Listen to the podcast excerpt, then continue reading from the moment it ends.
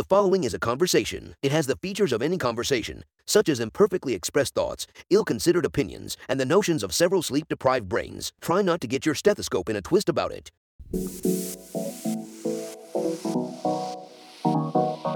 Meandering in the margins of medicine, it's the Short Coat Podcast. Weird news, fresh views, helpful clues, and interviews. By students, for students. Subscribe to our weekly show at the short coat dot com. Welcome back to the Short Coat Podcast, the show that gives you an inside look at medical school from the students drinking from that fire hose. It's a production of the University of Iowa Carver College of Medicine, and I'm Dave Etler. With me today in the S C P studio, a pack of med school puppies, a Kindle of med school kittens. Say meow to M D P H D student Maddie Wallin. Hello. Uh, uh, P H D student Riley B. and Bush says a woof. uh, M two Mao Ye says cheep cheep cheep cheep, and M two Matt Engelkin says as he licks his own eyeball to keep it warm. Our uh, show today is about being a pet owner in medical school. Did you guys have pets growing up? I did. I grew up with two labs. They were both huge, and that made me a forever dog person. Mm. And uh, I decided to get a dog the summer before I started medical school, which remains to be seen whether that was a good or a bad idea. Well, like you're you're, you're kind of a long way in at this point to be uncertain. I, I guess so. Uh, ultimately, I think it was a great idea, but, you know, we're going to get into that, I think. Okay. Yeah, I never, I, I'm not in medical school, obviously, but I never owned a pet until I was fifteen. You're not? I know. That's crazy. I thought this whole time you've been in medical Weird. School. It's crazy. Yeah. I only became a pet owner in the last couple of years, and uh, I love it. How is it going from like no pet ownership your whole life to a pet ownership in your twenties? Because you're twenty. There's a lot to, I, I mean, I don't know. It's just cats. So I feel like there's a level of difficulty with cats that's not the same as certain other kinds of pets who I won't name, but who are called dogs. I feel like this is, okay, the the dog person versus cat person debate has a place. And I, I feel like I've always been firmly on the on the side of the dog person because I grew up with dogs. And so I was never somebody who was like, I hate cats, but like, I'm not a big cat person. Having my own dog, like not as a family pet, but having a dog that I am solely responsible has made me really understand the appeal of cats. You guys are the cat people, right? Yeah, I have two cats and... T- kind of to go back a little bit, our family has always had cats. We have one dog who turned fourteen last week, so Ooh, happy, happy birthday, birthday, Jade. Um, happy birthday, Jade. Yeah, we've just had the one dog, but she's amazing. She's awesome. We've had cats basically my entire life. And in addition to that, since ninth grade, my family at home has fostered kittens for the Humane Society. Okay, that, that I'm just dying to. That's awesome. Like I want to be around all them. Yeah, they're awesome. The ones that are too small or not friendly enough for those kind of things. We bulk them up, and sometimes we'll even get like pregnant mothers, and they'll give birth at our house. And so we get them from the time that they're newborns wow. to when they're two pounds and ready to be adopted. That's the situation. I when you said bulking yeah. up, I'm picturing you guys feeding them like creatine, being like bulk cats. Like, yeah, we just put whey, we put protein, whey protein in and creatine. And um, we got to get them going. Cat bros. But I moved into a new place between my sophomore and junior year of college, and I knew that that place had pets, so. The entire summer was like an audition, I guess, for cats that I'd bring with me. As you said, dogs are awesome, but I knew that, you know, being a pre-med at the time and now as a med student, I don't necessarily have time to walk a dog and take him out all the time. So I was like, if I leave for, you know, an entire day, the cats are going to be fine. But one thing I was pretty passionate about is that I'd get two. So that way when I was gone, they'd have a buddy. Yeah. So I ended up getting two from the same litter. I've had them since they were, you know, too small to be adopted, and now they're three and a half, and they're awesome. They like humans, which is unique for cats. They both cuddle with me, so I'd say it's a pretty solid gig. We love a snuggly My cat. Babies don't really cuddle with, with us. It's kind of rude of them. I know. So rude. Yeah, I have a dog and a cat, but I want to state my position clear. I'm a dog person. Whoa! Yeah. Poor uh, Derecho. Derecho, exactly. She's so. Gonna be listening. He or she. He. He's gonna be listening to this later and be like, He's used to it. I, I don't tell him I hate him, but like I love my dog more for sure. I grew up when my grandparents had dogs, so I would visit them, visit them over there, but I never had a cat. The only reason we have a cat now is because he was left outside our house during Derecho, oh, so we brought him in, so we're a good person. And uh, it's funny because, so first we brought him in, he was like hissing at us. He was like probably two weeks old or something like that. And so his mom left him out there and he was hissing at us, and then we gave him some tuna and he sold his soul. He loved us forever to death. That's funny. Oh my gosh, you found him during the derecho or after the derecho? Uh, probably like the day after derecho, yeah. That's so scary. For anyone that doesn't know who's listening, a derecho was a basically hurricane that we had here in Iowa, and it was crazy. It was really... That, that was among the weirdest experiences of my time in Iowa, was that derecho. Yeah. The other one was the flood of two thousand eight, but we won't talk about that. I wasn't, that, I wasn't here. It was a disaster. It was a huge, it's a huge disaster. You know, Stanley Art Museum is opening this month. And uh, the reason it's opening this month is because the original art museum was blown away by the by the two thousand eight floods. Oh, really? Yes. Okay. fourteen years ago. Yeah, that's why we got the new Hancher Auditorium, yep, and the new music building, Voxman. Yep. All uh, that stuff got like wiped out. Yeah, as a as a former, as a, well, I guess not former, but I was in choir throughout the entire thing. So we heard all about the flood, but, you know, we got good new venues out of it. So... Yeah, I guess okay. we can we can complain about it, but there was we we got something, I guess. This is why I don't mess with weather. Like this morning when it was raining, I got right back in bed and I said, "Nope, not today." And then I laid there and watched TikToks. Is that like the reason, minutes. Maddie? I that mean, was Riley. I mean, oh Riley. My gosh! Yeah, it was. Okay. Getting back to cats. So and you're dogs. of you are firmly a dog person. You have both a dog and a cat. Mm-hmm. Wow. That's that's impressive. I mean, I agree. Like, I'm a dog person too. But you're right. Like, you are right. But yeah. Do your dog and cat get along? My dog's like sixty pounds. My cat is like ten pounds maybe. So they don't really hang out together. My cat likes my dog. My dog's like, you're too little. I don't know what to do with you. That's fair. Yeah. That is fair. And yeah, but they they love each other. I can tell. Like that's uh, good. Like my dog is so scared of thunderstorms. He would literally wake you up like in the middle of the night whenever. And it's so weird. It's kind of a long story, but it's like if you look at the weather, the radar, it's like eight hours away from where we live, this thunderstorm. Oh. And a dog just like started freaking out like eight hours before the thunderstorm. And the cat tried to like calm him down. The cat's like, I was so born sweet. in a derecho. This is old news for yeah. me. Like, calm yeah. down, Chill dog. Chill out, dog. Yeah, I would never introduce my dog Mac to a cat. I fear for... what he might do to the cat. Oh, Phoebe hates cats. Phoebe like is genuinely afraid of them. She like goes up to them and then she barks and backs away. Like she t- she talks a big game, but like a cat comes near her, she is out of there. She's gone.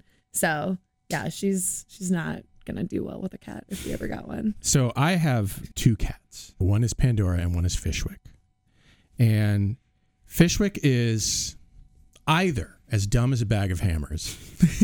Or just kind of passive. Like, you know, my theory is that she grew up on the mean streets of Iowa City or Washington or wherever the shelter got her. And she just never learned that she could have things or anything like that. She was just reacting to her environment. Never, you know. Pandora, uh, we got as a kitten from a rescue mom. And she believes that she's entitled to everything.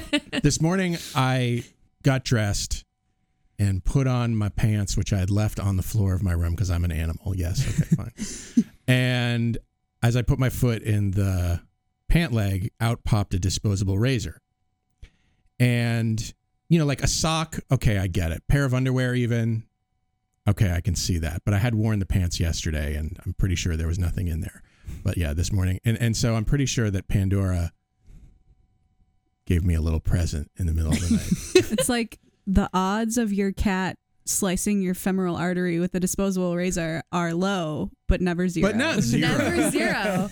Yeah. They're actually probably about sixty percent now. Now that we have this information, you're probably you're in danger. I have watched, I do have a video on my Instagram of Pandora opening a drawer, laboriously selecting different toys, and then deciding, this is the one I want. Putting some of the other toys back in the drawer and then going on with her day, which I don't know. That's kind of cool. For, that's very that's pretty polite. That's of her smart. To like put yeah, away. She's her not toys. Always that polite. I don't know what was. I don't know what got into her that day. But. Yeah, I should introduce my dog. I mentioned her before. Her name is Phoebe. I got her at the beginning of this year, and I almost gave her back. Like yeah, you had a rough time. Yeah, I had a rough time, and Maddie and Dave actually both heard all about it in like. Maddie more so in tearful cries. Dave and like, I sat in this office and talked about how I almost gave my dog back. But yeah, so I got a dog from a shelter. I had been begging for weeks to my husband, like, let us get a dog. He finally came around and then we got this dog and I love her dearly, but it was so hard. When you get it, no one talks about how hard it is. Everyone's like, the dogs are the best thing that have ever happened to my I, life. Riley. I think people talk about how hard dogs are. But I think they, they talk about how wonderful it is. It's that was like, the first one that was like, I actually also almost did not go through with this dog thing. Yep. So yeah, I spent like the first three weeks having like full-blown anxiety. If you've never heard about the puppy blues and you're thinking about getting a dog, I would recommend looking it up. And I ultimately like got through the three weeks and now I love her so much and she's the joy of my life. But yeah, I got this dog and then I almost gave her back. I went so far as to email the shelter. I am no monster. I just didn't know if I could handle it due to my own mental health. Now she's the joy of my life. And I will what, tell what, everyone the story now because I fear for everyone else. Uh, well, what changed? What, what made? That's a good question. What happened? I think I changed. You did? Okay. I think I changed. And I think... She I'll didn't ne- grow out of it. Well, and I think I'll never like forget talking to Maddie too. And it was like, she's like, I think what you do is perfectly fine. You can either give her back and know that she'll be with a lovely family and she will be wonderful and you will probably be happier and at least your anxiety will go down, or you can stick it through and I promise you it will get better. And I just remember like being in the point in which I could make the decision and I was like, do I, do I not? And I called my bluff and I was like, I can't give this dog back. I love her so much already, despite the anxiety. Therefore, I shall keep her. I also just want to clarify that Riley was in distress. Distress. She like, was having a bad time. The problem wasn't Phoebe. The problem was that you were so anxious that you were doing wrong, yes. quote unquote, by Phoebe yeah. because she had to be gone during the day. And I was like, Riley, Phoebe is a dog and she is going to be okay. And there are, you know, thousands of people who have pets and who work and you know, go to work and their dog is alone and she's going to be okay. So I'm not worried about Phoebe. I am worried about you yes. because you are not handling this. I well. should very much clarify. Phoebe is one of the, like from a lot of people have described Phoebe as one of the nicest, kindest dogs ever. She's a lovely dog. This was one thousand percent not her fault. No, Phoebe This was, was one thousand percent my brain concocting the story of her like Suffering. Not being in the right home, even yeah. though she was like perfectly fine. And like, of course, I'm the one that would beg for this dog for weeks. And I go to my husband and I'm like, I want to give her back. And he's like, I love this dog now. Like you had to convince me for months to get a dog. This, and I love her now. This dog and we are, is going nowhere. And we are not... I'm talking about her in like this dog, but I love her so much now. And if anyone's thinking about getting a dog, I want you all to know that it's probably not always rainbows and sunshines when you first get them, whether it's a puppy or not. And I'm sure we'll talk about all of this, but yeah. So like long story short, I got a dog from a shelter. I love her very much. I did almost give her back. I am incredibly happy that I did not. And she is the joy of my life outside of my husband. I would say the love of my life, but I probably shouldn't. So the joy of my life, I will call her. I would say the love of my life, but I probably shouldn't be honest. Well, I mean, you know, pets in med school can be a challenge, I think, probably. Yeah. Right? I mean, the I amount of time that you, back. the amount of the amount of time that you have to devote to each. Yeah, but you were wrong. But there are challenges. Right? There are challenges. Yes, there um, are challenges. There's legitimate challenges outside. Because like the, the the one thing that I often think of is, you know, yeah, they'll be fine if you go away for, you know, the day to go to work or school. But when you do, sometimes when you do like your family medicine rotation, you're like not here. And then you have to figure out like if you don't have a spouse to back you up or, or a significant other to back you up, then then you have to figure out like what to do with this animal while you're away for Four weeks? Six yeah. weeks? Yeah, four, or six? four weeks. So that's kind of like an issue. And and I don't know how it is at other schools, but here the family medicine clerkship is not going to say, oh, you yeah, yeah, you, you don't can, have to go. You can stay in Iowa City because then everybody would be doing that. Or bring your pets along. Yeah. I mean, I guess you could. There yeah. must be some. I'm sure right? there is some. I'm sure housing. There are some places. I know. Or you might have to organize that yourself. But like, right. so that's something that I would say is a challenge is there's a lot more workarounds. And this is not unique to medical school, but like whenever you go out of town, you have to find something to do with your pet. Or if you'd have to commute somewhere for your family medicine rotation, there's nothing stopping you from getting a pet friendly Airbnb for the time that you're there. But that's an expense. So it's like, there's these unexpected expenses, I think, associated with having pets that you may not think about before you get one. So something unique to medical school is that you might not have a lot of disposable income oh, when yeah. you, you know, when you are in medical school. And that's something to really think about because things like boarding and vet bills and other damages associated with pets can be a financial burden that you have to think seriously about if you can handle, I guess. What other damages could happen with pets? I ask as a leading huh. question. I wonder what huh. pets could do. Damages? Oh, Maddie? Damage. I mean, okay. Here's the thing. I live with an arsonist. His name, he's fifty-five pounds, five years old, a dog named Mac. He, so last year I was on my internal medicine rotation, and this was right after COVID. It was like my first clinical rotation after being home for like two years straight. And Mac had He'd had pretty significant separation anxiety when I first got him. That's Mac, yeah. Yeah. And he had pretty much outgrown it. I did my first year at medical school before COVID, and everything was great. We were in a routine. He was fine with me leaving the house. It's all good. And then I was home for a full year. And now I'm going to clinic. And when you're in clinic, you're gone like all day. So I was gone for anywhere from eight to nine and nine and a half hours. And he's an adult dog. He's fine with that. But his anxiety started to come back, and he started to get into things that he shouldn't. And so he was like eating things that are not edible, like hairbrushes and like avocado pits, avocado pits. And it was just, it was a Those lot. Those aren't good for dogs. No, they're not. We had to go to the emergency vet. I've taken this dog to the emergency vet so many times. Okay. That's what I mean by unexpected expenses. But what happened? So I was getting a vibe from him. I feel like every morning when he was gonna have a bad day, I could always tell, and I would get these vibes from him because he'd be a little bit more restless or whatever. And so that particular day, I left my house key underneath my mat in my apartment because I just thought, if for any reason someone needs to go check on Mac, it will be easy for them to do.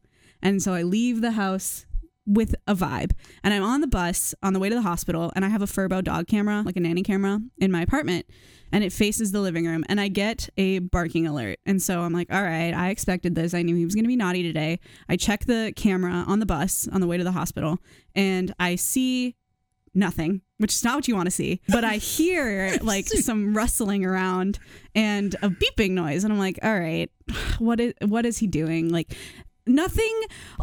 What happened was not even on my mind. Like, the real scenario that was going on was not even like a thought in my brain. So I texted my boyfriend, and I was like, hey, can you please go check on Mac? I just, I know that he's doing something he's not supposed to be doing. I left a key under my apartment mat, so you can go find it. He's like, yes, whatever. I get to the hospital. I'm walking in up to like the workroom where I'm supposed to meet my attending. And I check the camera again. This time I do see something. I see Mac standing on a chair in my living room, looking towards the kitchen. And at the top of the screen is just like a line of smoke. And I'm at this point now I'm panicking. I'm like, oh my God, there's a fire. That beeping noise was the fire alarm. And my dog is home alone. Oh my God. So I hang up, I call nine one one. I'm like, oh, there's a there's a fire in my apartment and my dogs are alone. And, blah, blah, blah. And they're like, wait, how do you know there's a fire? I was like, I see it on my camera. You just got to go. My dog's alone, blah, blah, blah. So I get off of the phone with the dispatcher. I'm hysterical. I'm running around like the sixth floor of the hospital or the fourth floor, whatever, wherever I was, frantic. And I check the Furbo camera again, and it is pitch black. I cannot see anything. And so now I'm like, oh my God, my dog is dead. Everything is everything is bad. And so my boyfriend picks me up. I run to my, the side of the building where my apart- apartment is. And I see like two or three firemen outside. And there between them is Mac wagging his tail. He's got a little doggy oxygen mask on. It's Aww. So cute. They have little oxygen masks. Yeah, they have little oxygen masks for dogs. Ultimately, what happened was He had, so growing up with dogs, we would always store food that we didn't want them to eat in the microwave, and we call it the dog locker. And I carried that with me into my medical school years. And I had put a piece, a loaf of banana bread that Wee Sam had made me. He's a medical student here that Shout Riley knows. Shout out Wee Sam. Uh, so I blame him for this. He had made me a loaf of banana bread. I put it in my microwave. I left. Mac wanted the banana bread really bad. In trying to acquire the bread, he pushed the microwave onto the stove top, and that, like, the burners were in the back of the stove, turned the burners on, lit the microwave on fire, causing over a thousand dollars of damages. But ultimately, it could have been way worse if I would not have seen it on the Furbo. Wow. Yeah. So uh, I, I did attach, I did attach a, a picture that Dave will, I think, show of Mac and the firefighters who saved him. Oh my God. There, there they are. Um, Look at how proud of him. Oh he gosh. looks so proud of himself. Shout out Furbo. That is not the face of an, an arsonist. arsonist. Let me tell you, Dave, that is the face of an arsonist. Innocent. I know. He would make, he would have you believe he's innocent, but not so. So yeah, if you're thinking about getting a dog and you're in medical school, just consider the fact that they could start a fire in your home. It's an ad for apartment insurance. Yeah, yeah. Get renter's insurance.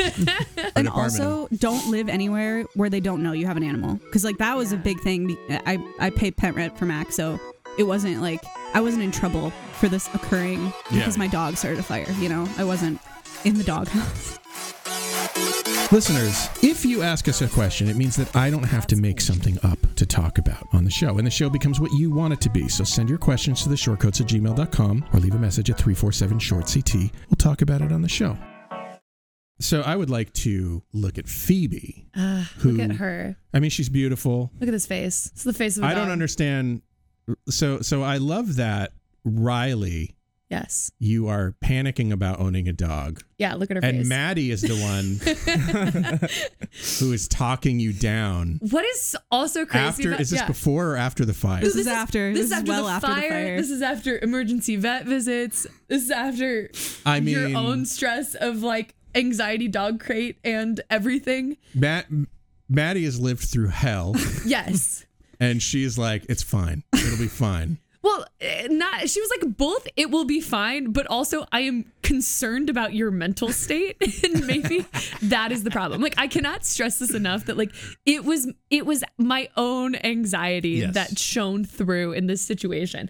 I have, and this is a terrible analogy. I just feel like Maddie should have been like, you know, you have yeah. something to be anxious about. Maybe your house will be on fire. Yeah, maybe your house will be on fire. Maybe your dog will eat an avocado pit. There yeah. are other things. But no, yeah, it's so funny because...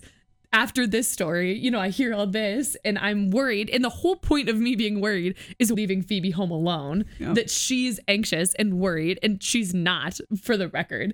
And it's actually only because Maddie went through the fact of having a highly anxious dog that she was able to recognize your dog's not that bad. Yeah. Like, she's pretty okay. I'm like, and I have a feeling she's going to get through these first few weeks and be okay.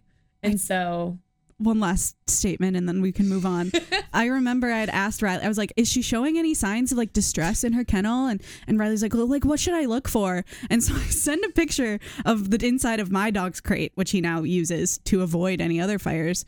And it's just completely gnarled. And it's like a, an aluminum. It's a heavy Shredded. duty kennel. I'm like, this is what signs of distress looks like. And she's like, no, none of that. When my when we first adopted my dog, we got her when she was one, but we tried to kennel her at the beginning, and she broke out of her kennel. I don't know how she managed to do it, but she did, and, like, her nose was always raw from, like, trying to chew it out. So that's what signs of distress look like. Yeah. Mac broke teeth escaping from his kennel, chewed a hole in my parents' drywall, and ripped up carpet escaping from a kennel.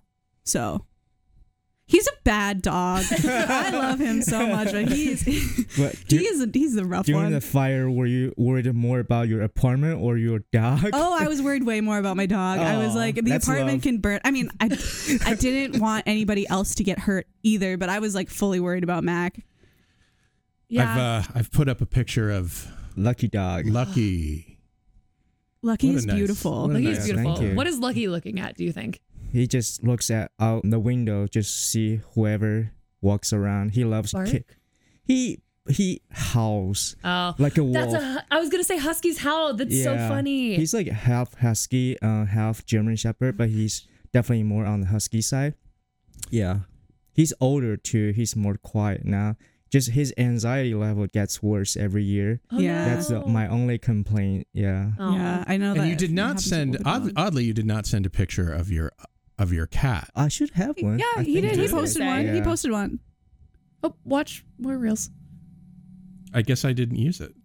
Dave. Sorry. It's okay. It's just a cat. That's Derecho is being neglected by Mao and now by Dave. It's okay. It's he survived a, a big storm. He's a lucky star. Yeah, yeah. Yeah. Yeah. But Lucky, yeah, I love him. He's so cute. And I, I got him when he was almost six years old, so he was more like an adult. Yeah. You know, uh, didn't have too much anxiety, but now he's just getting old.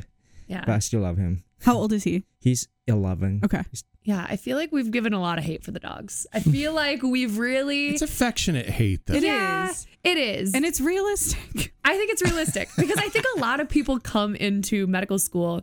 A lot of people are dog people. No no offense to the cat people. The oh, cat I person. like dogs, too. Don't yeah. worry. I was going to say you grew up with a dog. I feel like a lot of people that I've heard will be like, oh, I really want a dog during medical school, or I want to get a dog during residency. And ultimately, like, and I think we should also talk about the cats, but the problem with dogs is that definitely they need more work. Definitely they're probably more prone to accidents and expenses. And all of that is a problem because your amount of time that you have to spend at medical school changes drastically from year to year. Mm-hmm. Like you could think that you have plenty of time in the first couple of years and then bam, twelve hours in surgery, like once you hit your third year. And so I feel like talking realistically about dogs, we all know we love them. We all know that they're the joy of every person's life. But at the same time, they're a ton of work. And I like I probably can only say that I can do it because I have a partner that's actually was, helping me to do it. I was just thinking that like for the majority of the time that I had Mac during his problem years, I didn't have a partner.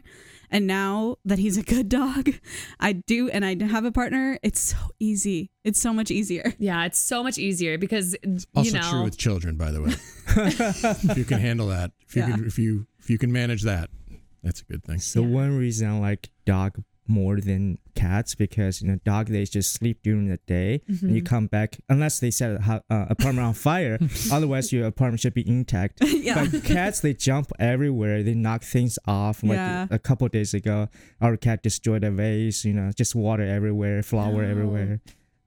Yeah, that's w- with cats. No offense, but I love dogs more. I love the memes of the cats like that hop up on stuff and look you straight in the eye and then just smack it off. Yeah. Do you have experience with that, Matt? I personally don't. I know a couple of my cats at home have that issue, but I was very like, since I had them from the time they were kittens, I was very strict about like, don't get up on counters. Sure. Don't get on the table. And more or less they don't. Unless I leave food out and I'm not in the room, they will not be on anything. Yeah, we have to talk about this particular thing. Hmm. I've I've put up your cats on this on the video, and what are their names? So we have Marbles and Dewey. Marbles, which is what Marbles is the one that's spotted. Dewey is my beautiful flame point Siamese. Mm. How did you get them to sit like that? Yeah. My cat will never do that. No, I just super glue. I just walked. I was I walked out, and they were just sitting there. I have a bu- like, I have a bunch of pictures of them together. They love each other. I'm not. Sh- I'm guessing that this will be posted somewhere. Yeah, but. Yeah, they sit in the cat tree together a lot. We have a little hammock, like a window cling, um, cuddle up there together too. Um, I they sleep curled up right next to each other. They're best friends. Um, That's awesome. My, yeah, my cats are not best friends. they, they they they like each other well enough, I think. But there are times when I'm not sure. Like I did post this. And we can see them in action. One, five. This is your cats? Yeah.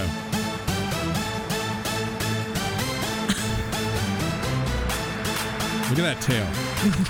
Which is which? Pandora's the one on the bottom. Fishwick's okay. the uh, black hat on the top. Fishwick has a Manx tail, which is a shortened tail, I guess, that she was born with. And yeah, I guess when she's happy, it helicopters around. So I think they're having fun here, but I'm never entirely sure. As somebody who did not grow up with cats, I have a lot of trouble reading the body language, the, the language of cats. I think animals just in general, even dogs, like dogs, you see them playing and they're just like teeth on each other. And I'm just like, ah, yeah. Is that a good play? Is that a good Is play? That a bad play? I don't know. It's always like, I, you just like watch pet owners, like seeing their dogs play and everyone's just vibing. Everyone's like, we, we good, we bad. Like you, are we angry at each other? And then the dog goes back and I'm like, all right, she's fine. I mean, they don't really hiss at each other, so... Yeah, I feel like they're fine. They're probably fine. I know nothing. I'm not a vet. Right? I don't know. So, I mean, pets have benefits to us. I mean, other they, they make us happy. They do that. Yeah. What, what benefits are there to pet ownership? Riley? I feel like there is no one that is more excited to see me than my dog. Every single day, I could be gone for five minutes. I could have literally just gone to the garage. I'd come up and she would throw a party as if I had been gone for a full year. Like the joy that I feel every single day coming home, and she's just standing at the top of the stairs, wagging her little butt, and she's so excited. Like, no offense to Thomas, he's never that excited to see me when I come home. Like, she is so excited. And every single morning I get up, she's also excited to see me. I'm like, you just slept at my the foot of my bed. Like, you knew I was there the whole time, always. And I think just having a little, like, dog that has so much unconditional love for me, th- I could have just the most terrible day, and yeah. I would come home, and I'd go, ooh! And then I would just cuddle her and like have a great time. I'm sorry for anyone that has to edit that. I'm sure that was just like ear, super loud. Ear splitting. But that's what I do. I go, ooh, and then I go, you're so cute. And then we just cuddle for like fifteen minutes when I get home. I so would it's never no do wonder that before. That, it's no wonder that pets are supposed to, anyway, help us with depression and lower blood pressure. Allegedly. In stressful situations. I guess it depends on the pet. Playing with it. Yeah, I've talked extensively how my dog caused my anxiety, but it sounds gone the other way. It sounds clear that, you know, like serotonin, serotonin and dopamine get a little hit with pets, yeah, usually. For sure. I don't know about this one. Pet owners have lower triglyceride and cholesterol levels, according to some people. I said allegedly. Yeah. I think maybe there's some, well, what are the confounding factors there? The like, you know, knows? Are you walking your dog all the time or walking your cat? I have seen cats out on harnesses. Do you walk your cats? No, they don't have leashes. Okay. Would they like to be walked? Because that no. isn't interesting. Okay. uh, I, I want to know the confounders to, there. The one time I tried to put Fishwick on a leash, she, she did that, that cat thing where she levitated and then like made a lot of noise and, and did this. Everywhere. So we didn't, I mean, I don't know, maybe I could train her, but have you guys seen those like cat backpacks? Yeah, I love those. I like seeing them. They're, I they do make too. My life. I feel like there's so many other like great benefits to owning pets. Like again, like the the walk thing. I would not normally come home from work and just like have to go on a walk. Yep. But I do now because I've got a little dog who's gonna bother the crap out of me if I don't take her on a walk. And so yeah, I probably get If, if you're a step counter, you're going to get way more steps if you have a dog. I'll tell you the benefit of pet ownership for me that was immediately obvious, especially because we got Fishwick first, and it was right before the pandemic, right before everything shut down here in the in the U S. And the benefit was we had so much to talk about because of Fishwick as a family. It was such a distraction from the shit that was going on in the world and all that kind of stuff. And I could see that generalizing to, you know, just being just, you know, distracting you from your whatever crap is going on in your life that, you know, inevitably happens. Yeah. That's my big benefit.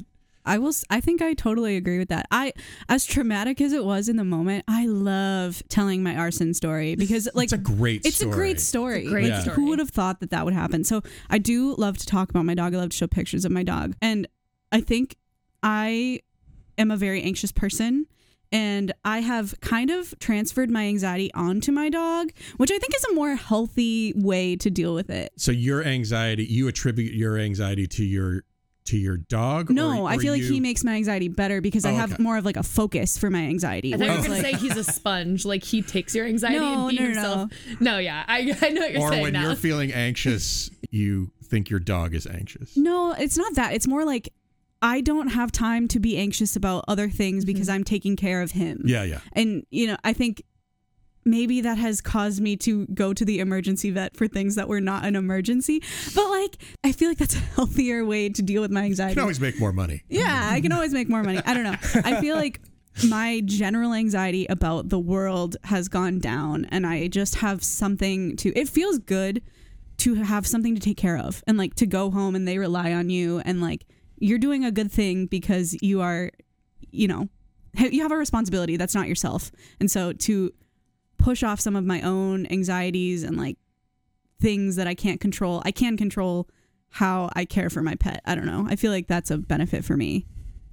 I want, sorry, sorry, go ahead. I want to go back to the point of like lowering your cholesterol. Like as a dog person, I always save like last couple bites I could have eaten, but I just save it for oh, a dog. Maybe that's what it is. I, I just eat less, I guess. Maybe that's what it is.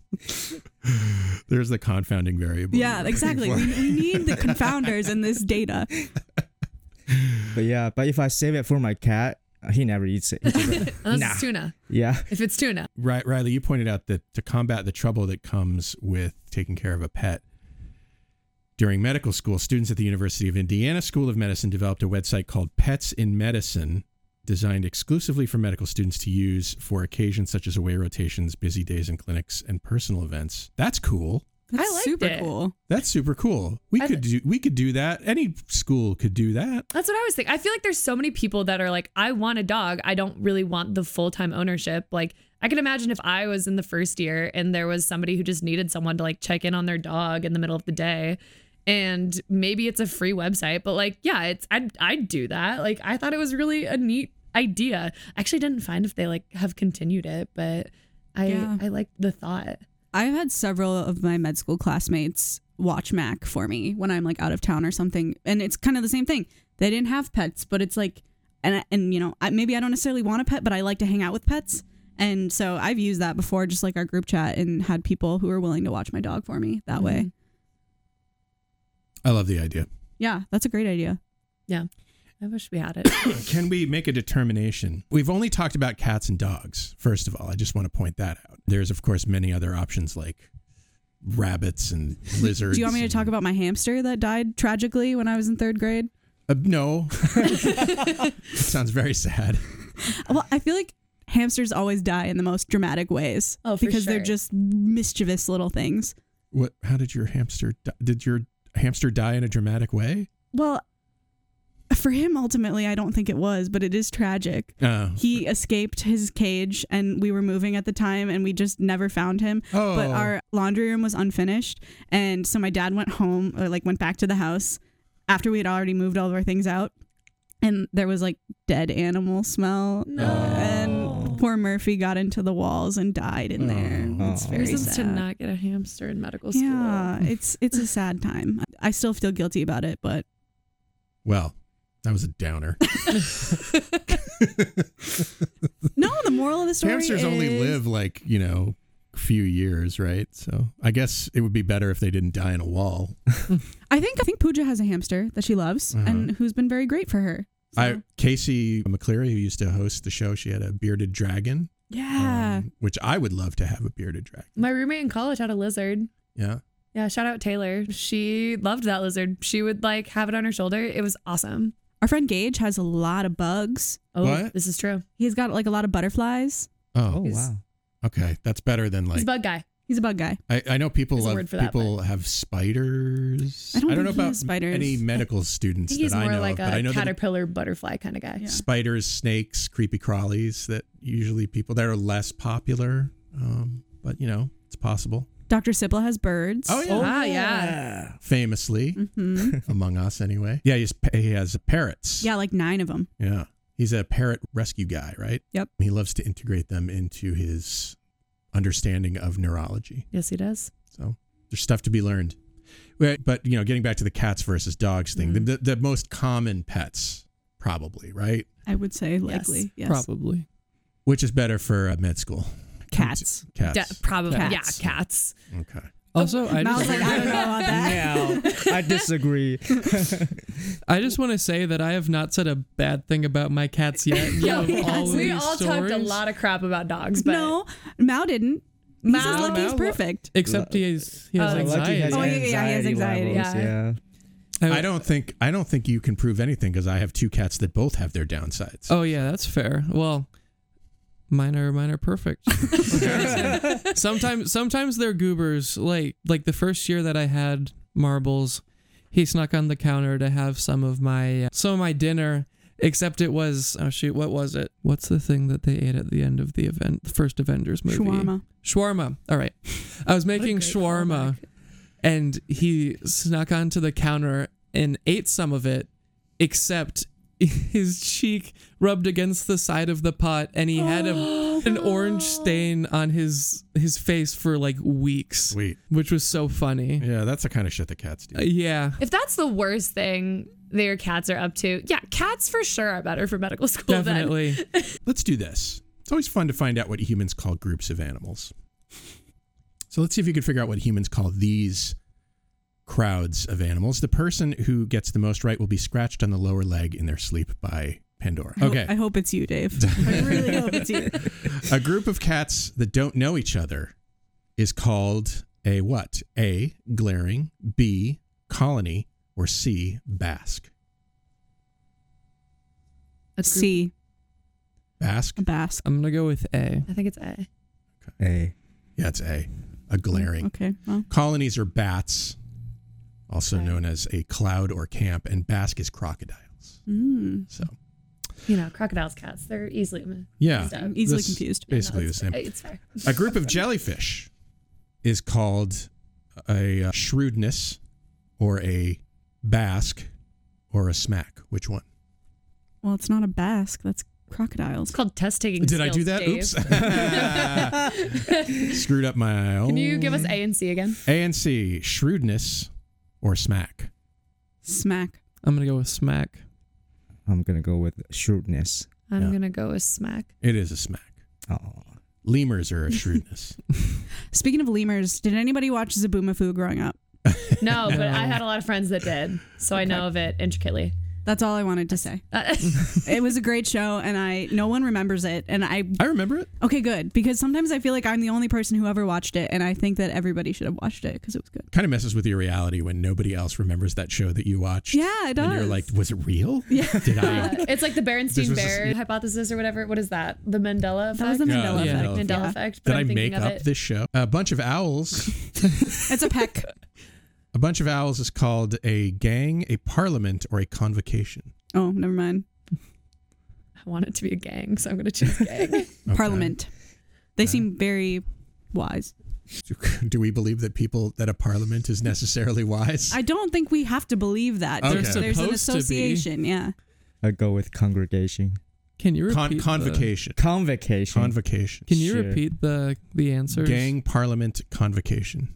I'm going to go with convocation. Yeah. It's a uh, parliament. Yes. Oh. Told you guys. Gang cool. is buffaloes, turkeys, weasels, and elk. For some reason, all of those are cool gangs. And a convocation is eagles. E- Which of the following describes a pack of gorillas? Chest, clowder, or band? Band. Okay. Yeah, I think it's band. I'm going to go clowder. Mm-hmm. What's what's the other choice? Chest. Sure, I'll go with chest. Then. Yeah, it's band. Oh. I made up chest. And clowder, that's a group of cats. Oh. Another term for a But the first of group of cats was cats oh. who don't like each other. Glaring. Cats who don't know each other. Cats who don't cats know each other. Know each other. Wildcats, by the way, are also known as a destruction. I think we know where we're going with the cat's name. Yeah, they're going to f*** shit up. That's what cats do. Shortcoats, if you're enjoying our conversation today, I'd be grateful if you'd let people know by posting a story on Instagram or Facebook or tweeting about us. And don't forget to tag us in your post. Yeah. Thank you. You guys may know that last week was orientation week. And I was able to pick out some new C COM students to ask them some get-to-know-you questions about their journeys to this point. I promised not to call them out by name as they already looked a bit frightened of me. So let's see if their responses resonate with you. More seasoned medical students. This first one, for reasons I only asked this question of one person, probably because I forgot to ask it again. So the question is, who would you like to thank for your helping you get this far? Yeah, I mean, the first most instrumental people would be like my parents, who both of them work in healthcare, and especially during the pandemic, I saw how much like the brunts that they had to face, and so they, you know, directly and indirectly, just watching them, seeing how they dealt with it, seeing how much they, you know, put themselves out there and cared for other people is what motivated me to like get up and like, you know, be in this kind of position of power and responsibility, you know. Didn't scare you off? No, you know, honestly, no. It motivated me more because, like, they've been some of the strongest people I've seen my entire lives. So I was like, I'm their child, and they've raised me right. They've taught me, you know. I'm hoping I have their best qualities. I'm just trying to emulate them. But, yeah, also the doctor that mentored me as a scribe, the one I scribed for, the kindness he extended to every single person as an orthopedic surgeon was immeasurable. So I, I really am trying to become a doctor like him. I thought that was nice. That was... so sweet. Very sweet. Yeah. I think the mentorship aspect is is interesting too. I don't know that a lot of people can count on that mentorship aspect. I mean, you might do shadowing, but what I wouldn't say it was like the most profound. I was going to say I don't think that I would I don't think that I had that same experience. No. Not in like a I had bad mentors, more that I just didn't have many mentors who were really in medicine. But no, I resonate. I think that resonates with me. You said, who would you like to thank for getting me here? Yeah. I feel like I owe a lot to my parents. As we've discussed on the podcast previously, my dad is a radiologist. My mom worked in healthcare for a long time as well as a speech pathologist. So they have a very strong medical background. But going into it, and just as I continue to go into medicine, being able to look up to my dad is something that's really cool. Both just seeing how he works with medicine is really amazing. I think that his like work ethic, his ability to like communicate with different professionals. Obviously, as a radiologist, you don't talk to patients that much, but he really loves collaborating with different doctors and everything, which is a really like healthy team-based approach. He's always willing to accept feedback. If he gets something wrong, like he wants to know about it so he can fix it for the next time. And it was really cool. I got to do a program over the summer where I went and was basically a med student in one of the hospitals. And I went back home for that. I didn't work at the hospital my dad did, but there's a lot of crossover between the two in the town. And so I got to hear from a lot of people that knew him, just like how he worked and how he was to interact with and how he carried himself, both from doctors and also like techs, nurses, other people that he worked with. And just like the resounding aspect of, you know, he was somebody that people wanted to work with, which meant a lot to me because now I was... I mean, I'm obviously not a doctor yet, but I'm on his side. I'm on the medical side and not just like his kid. I'm, you know, trying to be somebody like him. And so it's really cool to have that kind of person in your life. Giving you something to aspire to. Yeah, somebody that you can look up to. And even though right now I don't necessarily want to be a radiologist, just knowing how he carries himself, how he treats patients, how he treats medicine as a whole, I think is really powerful and is something that, especially after this summer, I've been able to think about a lot and just like, what is my impact going to be? What is my role going to be? How am I going to treat patients? How am I going to treat staff? How am I going to be the person that I want to be? And so it's cool to have somebody that close to look up to. So I'm glad that the M one that you interviewed also has those kind of people in his life that they can look up to and kind of be like, I want to do this. It's really easy to get lost in med school. It's really easy to be like, I don't really care about the things we're learning. You have to hang on to your why. And from my experience also, like seeing the why at the end of the road and hearing him talk about how his family, like how he saw them have to go through that and how he saw the resiliency. I think that's gonna that's gonna treat them really well in the long run. Yeah. My next question was kiss, marry, kill. Personal statement, secondary applications, interviews. I got a bunch of responses from this one. Oh, gosh. Okay. I would definitely kill secondary application.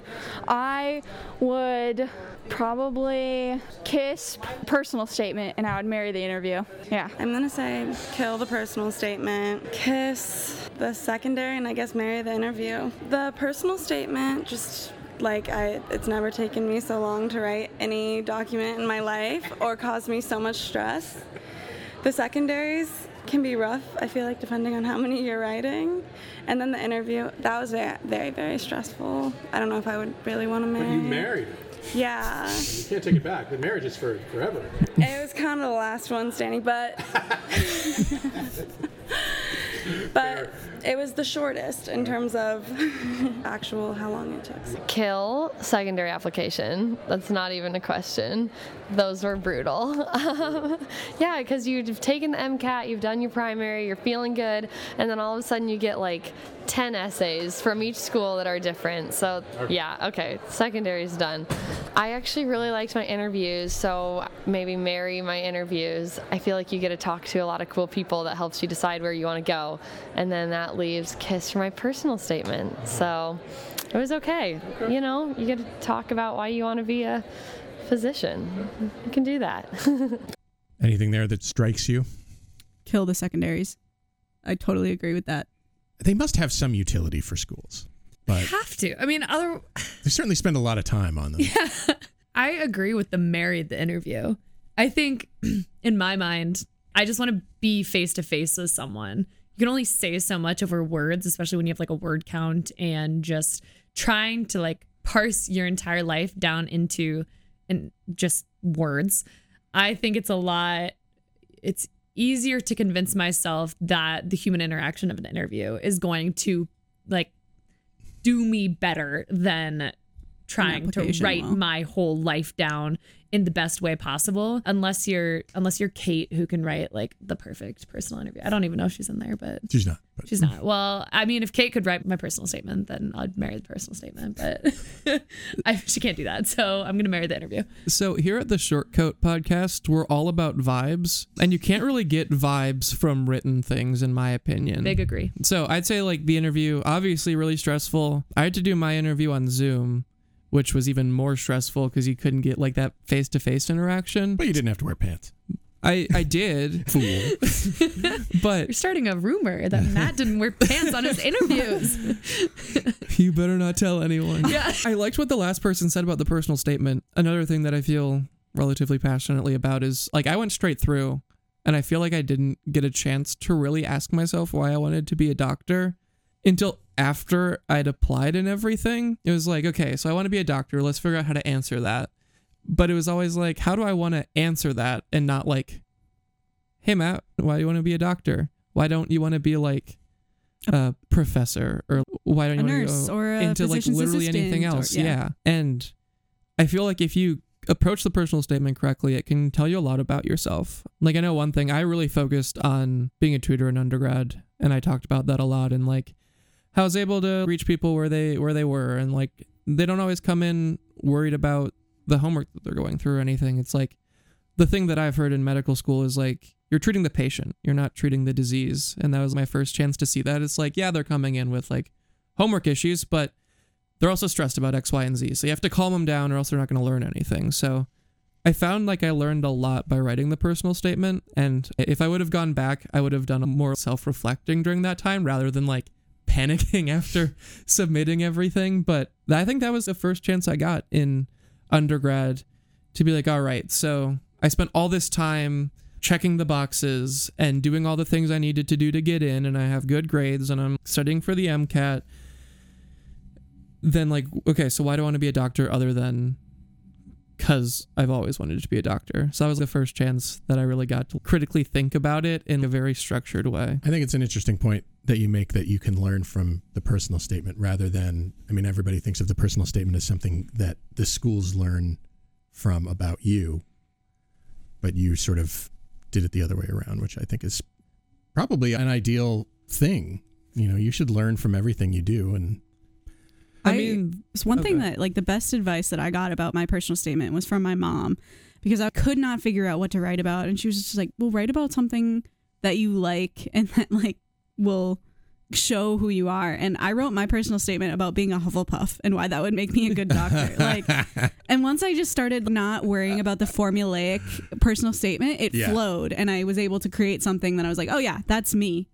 On, yeah, that's a really paper. good point. I like that's so. a really good point. And some people, you know, they, they really believe in the, I don't know, what I would call the boring personal statement, you know. Yeah, some people do. I mean, I, I want to be some... a doctor because I want to help people, you know, that yeah. you know, I, I'm good at science and blah, blah, blah, blah, blah. And I, I can't buy that. I mean, it might work. Yeah, I don't know if I would recommend it. Might not, like... It might not hurt. Yeah. You know, but it also may not push you over the finish line if if there are other people who did it differently. I don't know. One thing we've talked about on the podcast I know, and I've also brought up to a lot of like the pre-meds that I know, is when they ask you like, why do you want to be a doctor? And they make you do the personal statement and then like the secondaries. Then in the interview when they ask you all those questions, yeah, you're trying to show them why you deserve to be there or whatever. But it kind of goes back to what we said earlier of like, you need to know your why. You can't lose your why. And I've always tried to say it to the pre-meds of, yeah, you're trying to convince the admissions committee that you deserve to be there. But more importantly, you have to convince yourself that you're deserving to be there. You have to convince yourself every single day that you're making the right decision. You have to convince yourself that this is what you're meant to do. Yeah, it's and a terrific way that you deserve. It's hard. I, I love that you put it that way. You deserve to be there. And especially with the amount of people that have imposter syndrome. I mean, I have imposter syndrome. Like, I struggle to find people that don't, especially once you get to the levels of perfectionism that a lot of people that apply to med school have. You need to convince yourself that you deserve to be here. You're not writing the, at least in my opinion, you're not answering interview questions and you're not writing personal statements and secondaries to convince anybody else that you're supposed to be there. You're writing them to convince yourself that you need to be there. And if they are convinced by you being able to tell yourself that you're doing it, then that's where you want to be. Because spoiler, you have to keep doing it even when you're here, hence the imposter syndrome. So yeah. I feel like they need to see that you have some confidence in your why, because ultimately admissions committees know that like everyone's like, oh, the hard part is applying to medical school. No, it's not. The hard part is doing it. Like, for the record, it's not easy. Like, you gotta do it. The hard part is learning like fifteen drugs in one lecture and yeah. being like, I don't know how to memorize this. The hard part is going into a test on Friday knowing you've already had ten lectures for the next test you have in two weeks. The That's hard part the hard part is running around the hospital knowing that your apartment's on fire and your dog's home alone. And knowing that you gotta go to rounds and... like, say, the patient's H P I. Like, that's the hard part. And they need to know that, like, you truly and honestly to yourself want to be there. So that's kind of what you're getting at, which is not only just for the time being of the personal statement, but, like, you got to do it also. When and you're still the here. Why makes all of those things that we said are hard. It makes them all easy. Maybe not the fire thing, but everything else. Like, all right, so I need to know all these drugs. Why do I need to know these drugs? Because...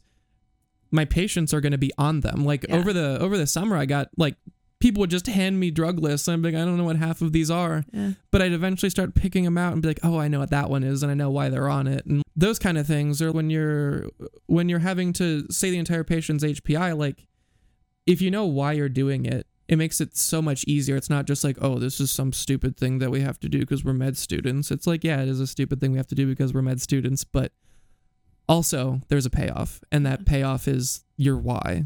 Wait, so are you kissing it or are you marrying it? I'm still going to go kissing because right. I think that the interview is... vibes. The interview is the vibes. vibes. Yeah. And you can still do all of those things during the interview because they ask you questions, but I think the personal statement is really like your first... You're flirting. Yeah, the personal statement is your long-term relationship before you marry your your interview. Love it. Would Beautiful. You rather be the smartest person in the universe and lazy, or have a vast work ethic and low intelligence? Shoot. I think vast work ethic and low intelligence, especially like I think that's how I am right now. Not low intelligence, but I'm a hard worker. I don't think I'm like naturally very smart. Okay. Like I do put in the work and make sure I'm doing the right things. And so that option for sure. Vast work ethic and low intelligence. I would just feel bad if I was lazy about it. Ooh, probably smart and lazy. Yeah. Maybe. Because I feel like working really hard but not being able to accomplish would be really challenging. or, well, I guess you don't have to be smart to accomplish. Honestly, I've always prided myself on working really hard, so I lean towards that one. Because maybe then I can build my abilities and become that smart person who then has that work ethic to drive them even further. Rule the world. No, but yeah, I think that's my answer. Probably the vast work ethic. I don't like being lazy. What do I do with all my free time? I'm so lazy. There's a problem. Yeah. Netflix. I'd like to... I like to be busy, so having a work ethic, I think, would help with that. Probably have a vast work ethic and low intelligence, definitely.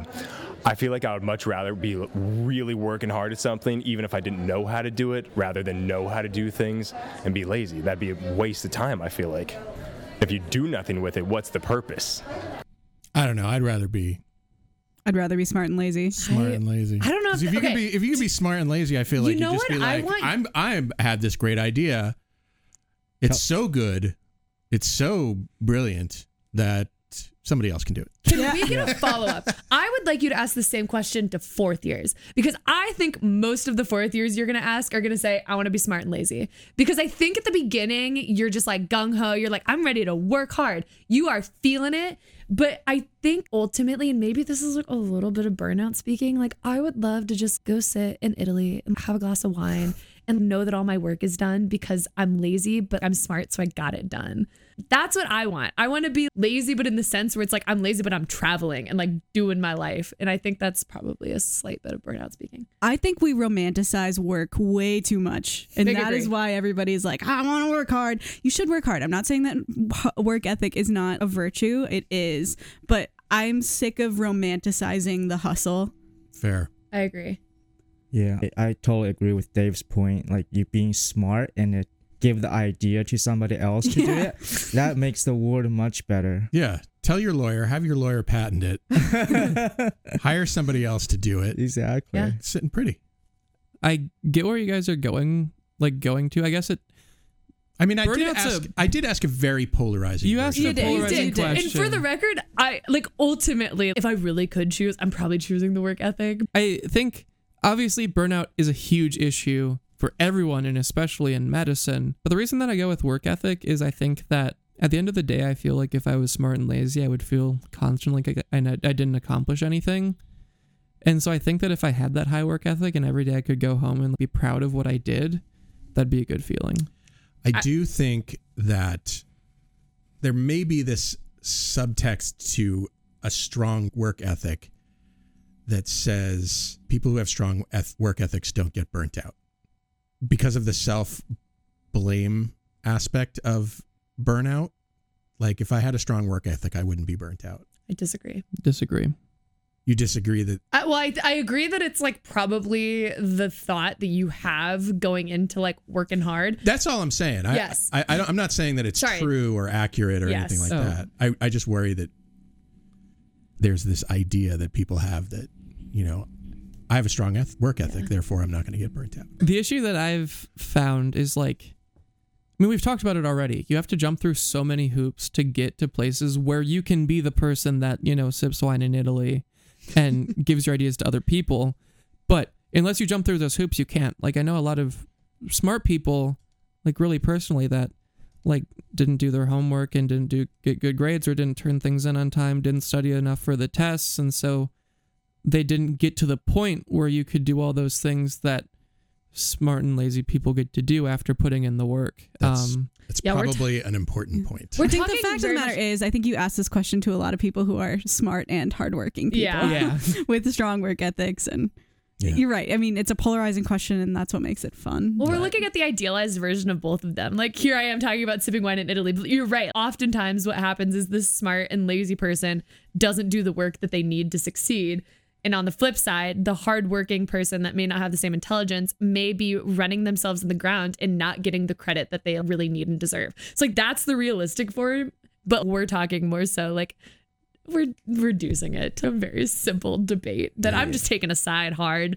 I don't actually feel that way. Also, I think it's important to point out the end point is both person, they got the same things down. Do you want to do the hard way or the easy way? Yeah. I think if you ask that way, people would lean towards the being smart and lazy, but mm-hmm. they get the same things down. I like to think of myself professionally as a person who puts a lot of effort into being lazy. Like, I want to, I do want to come up with the easiest way to do something that's smart, because I just feel like that's more efficient. Like that's I, why I you got all of us producing for you and editing for you now. What a burn! We figured it out. Oh, that's great. On that note, that's our show. Riley, Maddie, Mao, Matt, thanks for being on the show with me today. Thanks, Dave. Thanks for having us. Thank you. And, and what kind of Toxoplasma gondii infection would I be if I didn't thank you, Short Coats, for making us a part of your week? If you're new and you like what you heard today, follow the show wherever fine podcasts are available, like Spotify, Apple Podcasts, Google Podcasts, and YouTube. Thank you, Riley B. and Bush, for producing this episode with me. You're welcome. And thank you to this week's editors, Alec Hansen and Katie Hyam Kessler. The show is made possible by a generous donation by Carver College of Medicine student government and ongoing support from the Writing and Humanities program. Our music is by Doctor Vox and Catmosphere. I'm Dave Etler saying, don't let the bastards get you down. Talk to you in one week.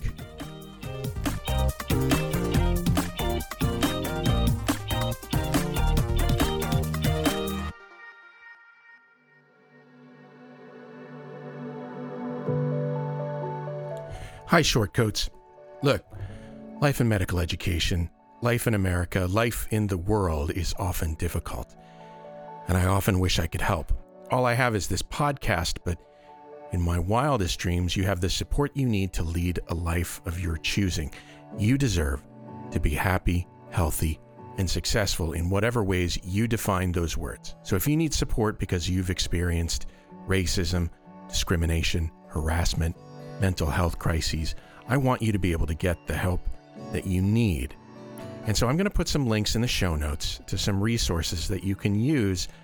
But the bottom line is that, for what it's worth, I see you. I know you're out there. I wish I could do more. Maybe I can in ways that I don't understand yet or know about.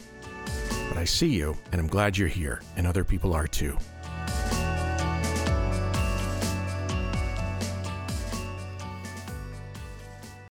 The Short Coat Podcast is a proud member of the MedEd Media Network. Inspiration, information, and guidance on your journey to medical school and beyond at med ed media dot com.